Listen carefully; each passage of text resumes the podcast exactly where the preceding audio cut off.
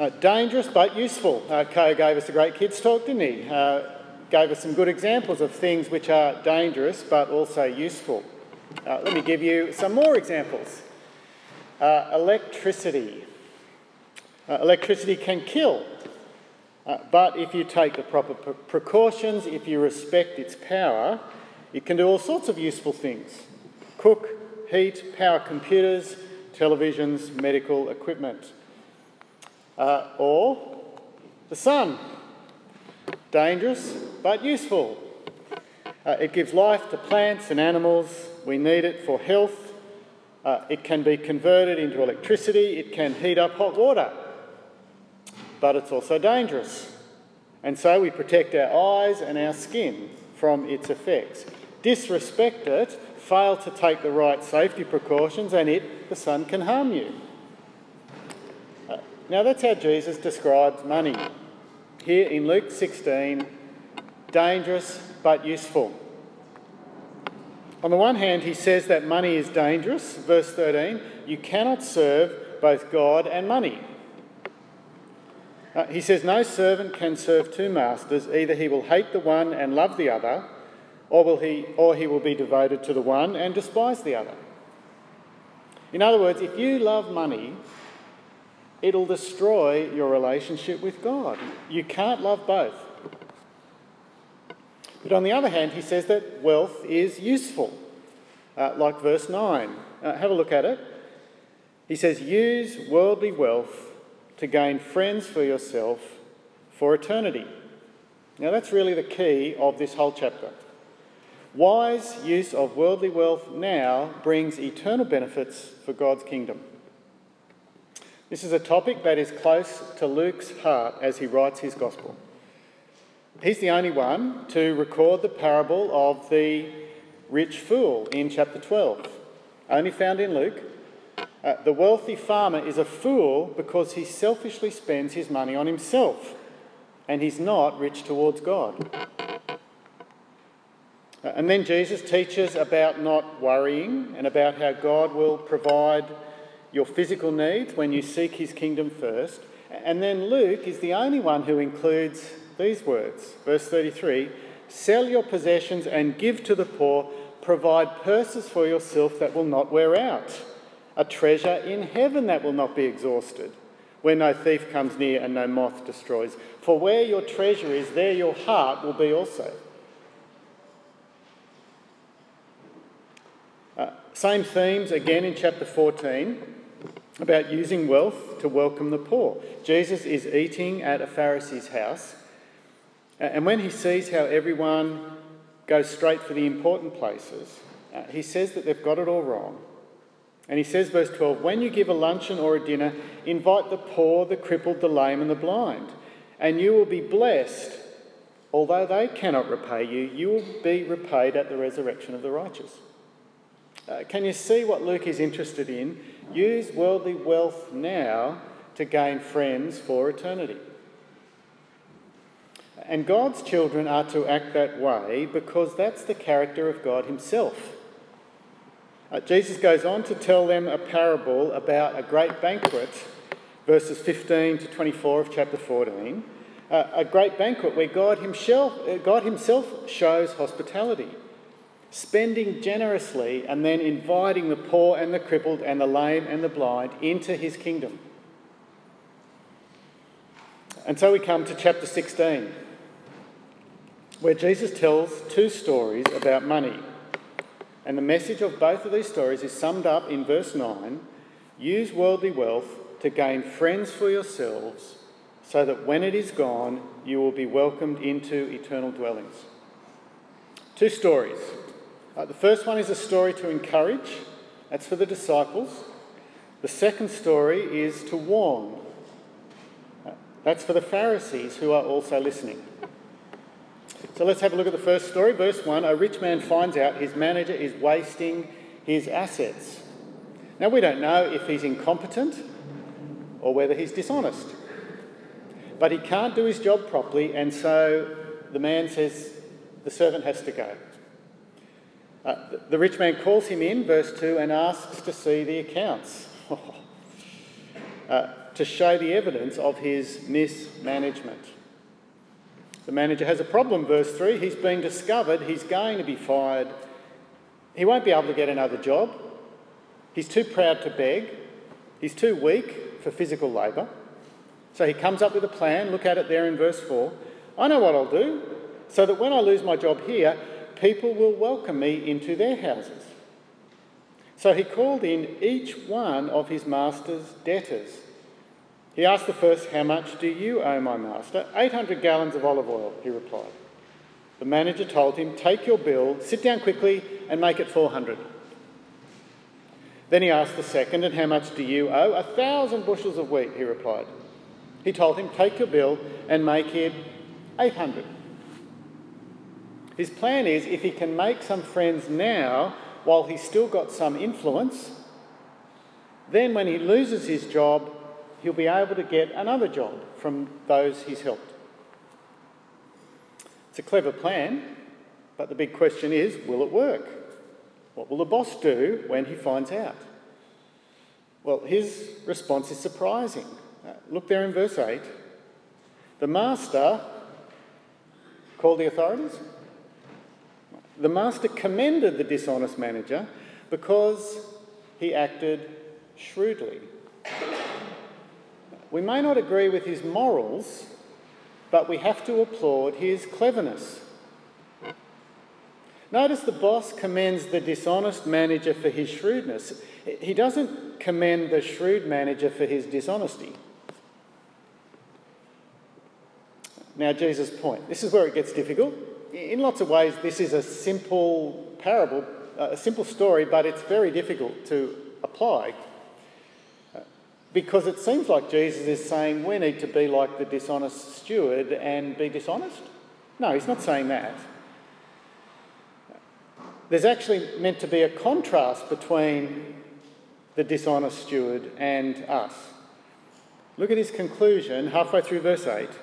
For the people of this world, that's the dishonest manager, are more shrewd in dealing with their own kind than are the people of the light. That's us, people who follow Jesus. Now, his lesson is that we should be as shrewd as that manager, not as dishonest. We should copy his shrewdness. Why should we be shrewd? Well, look at verse 9. I tell you, use worldly wealth to gain friends for yourselves, so that when it is gone, either the worldly wealth or maybe even the world itself is gone, you will be welcomed into eternal dwellings. Use worldly wealth to gain friends for yourself. It's what Jesus has been saying for the last few chapters. It's what he's been modelling. The kingdom is all about the poor and the crippled and the lame and the blind, the outsiders, the tax collectors and sinners, they're the ones God wants in his kingdom. They're the ones Jesus is making friends with. And his message is use your money to be hospitable to people like that, to look after them, to befriend them, to invite them into the kingdom, because that's what Jesus does. Obedience like that results in a welcome into eternity. Being hospitable now leads to eternal hospitality at God's banquet. Now, that's far more important than, than just building up your earthly bank balance. Jesus is talking about far more, though, than just being hospitable with your money. Uh, this word is uh, much broader than just money, it's worldly wealth literally, it's unrighteous mammon. Mammon is things. Uh, Jesus is saying, be wise in how you use everything that God has given you.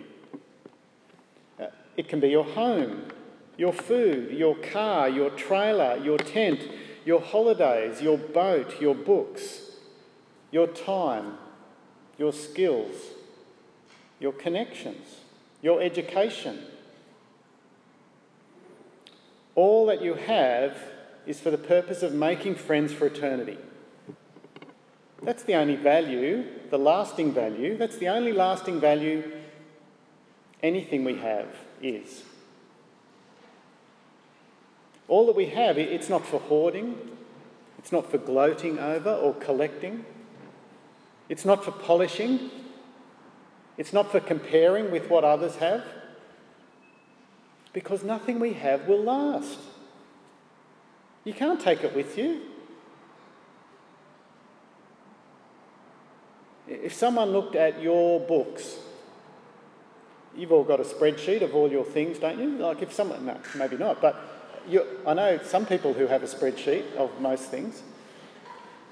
If someone looked at that list of all your possessions, what would it say about you? How have you used your earthly things to make an eternal difference?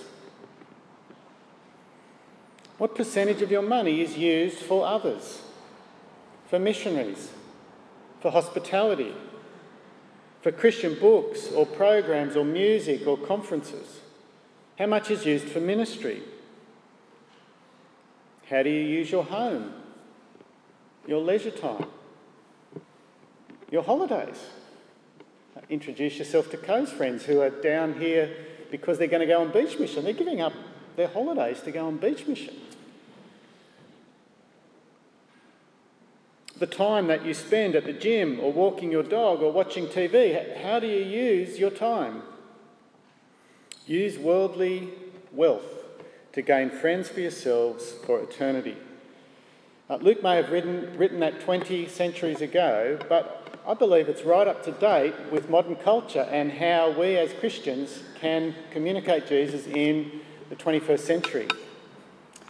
Uh, Sam Chan has written a great book called Evangelism in a Skeptical World. Uh, how to make, I can't quite read the subtitle, How to Make the Unbelievable News of Jesus More Believable. Uh, he champions hospitality not as the only way, but as a way that Christians can break through post Christian culture in Australia with the good news about Jesus. The strategy is that genuine friendships with non Christians lay the foundation to speak to them about Jesus. Uh, and especially not just your friendships, but your friendships, and then introducing your non Christians to your Christian friends.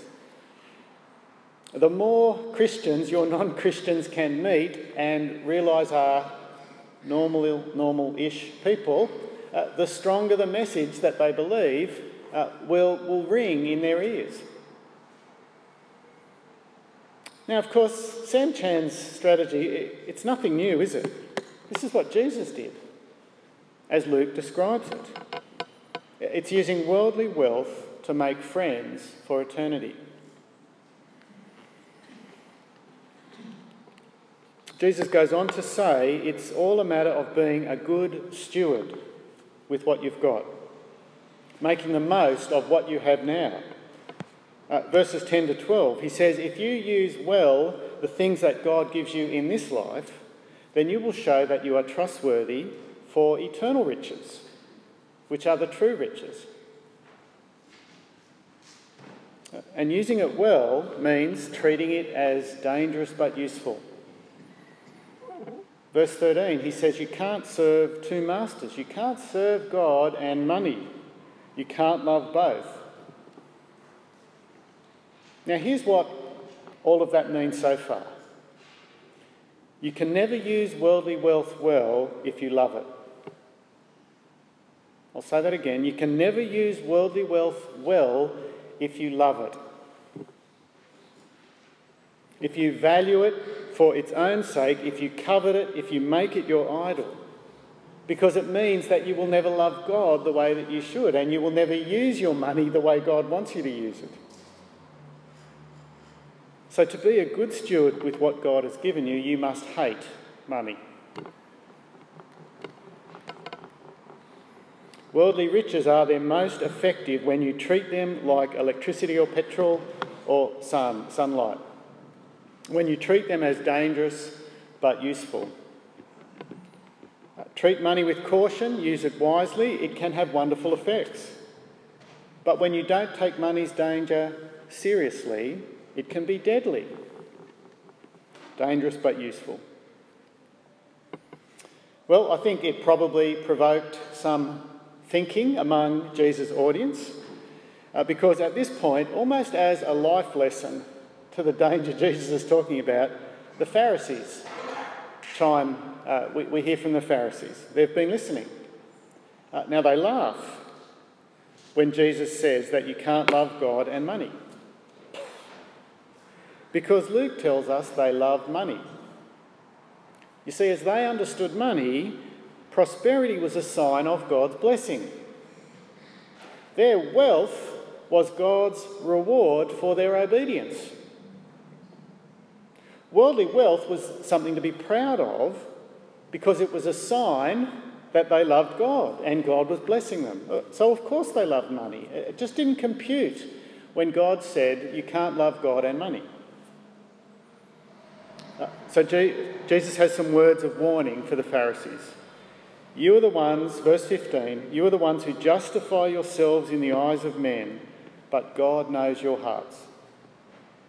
What is highly valued among men is detestable in God's sight. Jesus wants to see generosity and true obedience and love for God. He knows the Pharisees are making excuses for why they're not generous, for why they're not uh, looking after the poor among them. They're pretending that they're godly, they're pretending that they follow the law, but Jesus says God sees their heart. He sees their greed. He sees that they're not really godly, but they love money more than they love God. Jesus says that's detestable. The Pharisees have one idea about who should be in God's kingdom that it's made up of wealthy, righteous, respectable people. But now that Jesus is here, he is communicating a different type of people who are part of the kingdom. Uh, that's the contrast I think he's talking about in verse 16. It's quite a difficult verse. Uh, it says, The law and the prophets were proclaimed until John. Since that time, the good news of the kingdom of God is being preached, and everyone is forcing his way into it. I think what Jesus is saying is something like this. There's this contrast. It used to be that God's kingdom was about keeping the law and the prophets. The Pharisees thought they were doing that. They thought that put them on the right side of God, uh, and it meant that lots of other people missed out. But now, in contrast to that, there is good news. Jesus is preaching the kingdom of God, and everyone, notice the everyone, everyone is being strongly encouraged to come in. There are all sorts of people. It's not about good and bad, it's not about acceptable and unacceptable, it's not about rich and poor. Everyone is being brought into God's kingdom.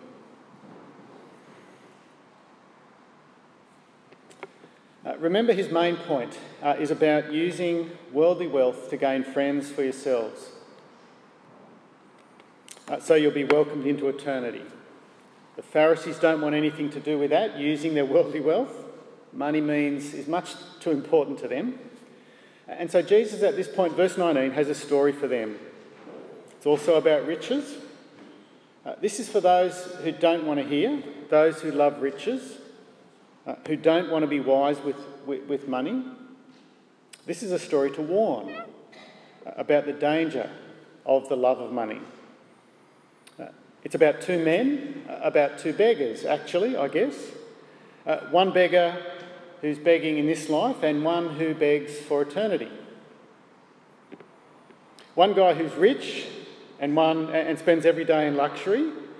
Now we're not told his name, uh, and then there's Lazarus, verse 20. He's a beggar lying at the rich man's gate. He's hoping to feed on the scraps from his table when the rubbish is thrown out. He's going through the bins. He's covered in sores, he's starving to death, he's too weak even to stop the dogs licking his sores. Uh, Jesus continued, verse 22 The time came when the beggar died, and the angels carried him to Abraham's side. The rich man also died and was buried. In hell, where he was in torment, he looked up and saw Abraham far away with Lazarus by his side. So he called to him, Father Abraham, have pity on me and send Lazarus to dip the tip of his finger in water and cool my tongue, because I am in agony in this fire. Uh, the tables are turned, the situations are reversed. This guy who was deaf to the begging of Lazarus is now begging. In this life, he only used his wealth for himself. He had the opportunity to help Lazarus. He was right there on his doorstep, but he missed the opportunity. He failed to heed the teaching of verse 9 use worldly wealth to gain friends for yourselves so that you'll be welcomed into eternal dwellings. He'd ignored that. So he's not welcomed into eternity, which is what Father Abraham reminds him in verse 25. Son, remember that in your lifetime you received your good things while Lazarus received bad things. But now he is comforted here and you are in agony. And besides all this, between us and you, a great chasm has been fixed, so that those who want to go from here to you cannot, nor can anyone cross over from there to us. Now, the story could stop there. That's not a bad finishing point. Uh, the warning about the eternal consequences of what you do today. But interestingly, the story continues. If all Jesus was saying is that we need to give money to poor people so we can go to heaven, that would have been enough of the story. But it's not what he's saying. There is a sting in the tail because for the first time in the story, the rich man actually shows some concern for somebody else. He wants to send a message to his five brothers who presumably have inherited his wealth and are busy doing the very same things with his money. Verse 27. Uh, he answered, then, then I beg you, Father, send Lazarus to my father's house, for I have five brothers. Let him warn them, so that they will not also come to this place of torment. Warn them not to make the same mistake I did.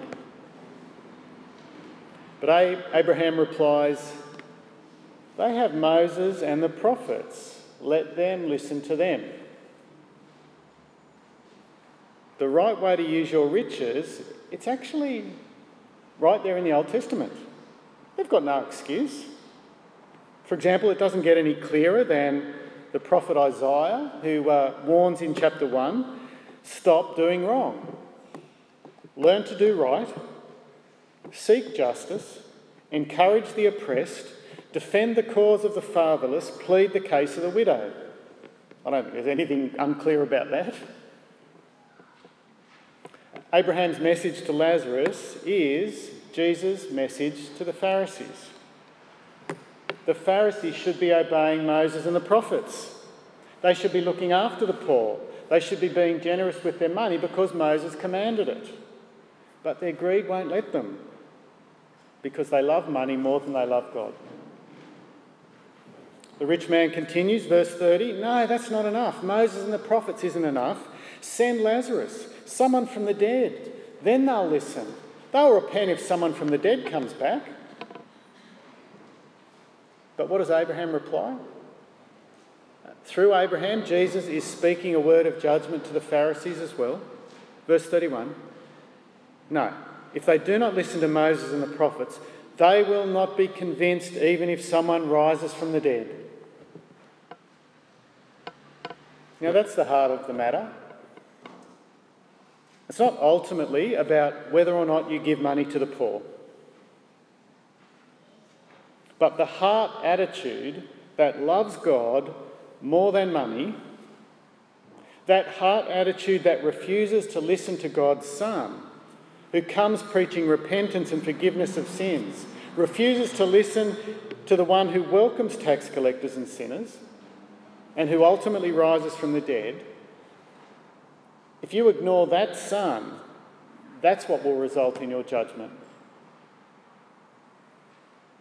So, what's your attitude to Jesus? He has come back from the dead to prove he's God's king. Will you listen to him? And then, what have you done with his message about how you use your wealth? Two stories from Jesus, both about his kingdom, about riches. Uh, both have the same message use your wealth to gain friends for yourselves so that when it is gone, you will be welcomed into eternal dwellings. The first story be encouraged, treat wealth like electricity, dangerous but useful. How are you using your worldly wealth? Are you using it to make an eternal difference? Most of us are interested in what sort of financial return our money can get, but what about the eternal return on your money? The second story be warned. Don't love money. Put God first. Give joyfully and generously because your attitude makes all the difference. You see, according to Jesus, your financial budget, what you do with your money, it's simply a reflection of your heart. No servant can serve two masters. Either he will hate the one and love the other, or be devoted to one and despise the other. You cannot serve both God and money. Where does your heart lie? What gives you joy? Where is your treasure found? Is it in God and His kingdom and His Son? Or is it somewhere else? Give up everything for Him, and you will be welcomed home. Hear what Jesus says. Let's pray.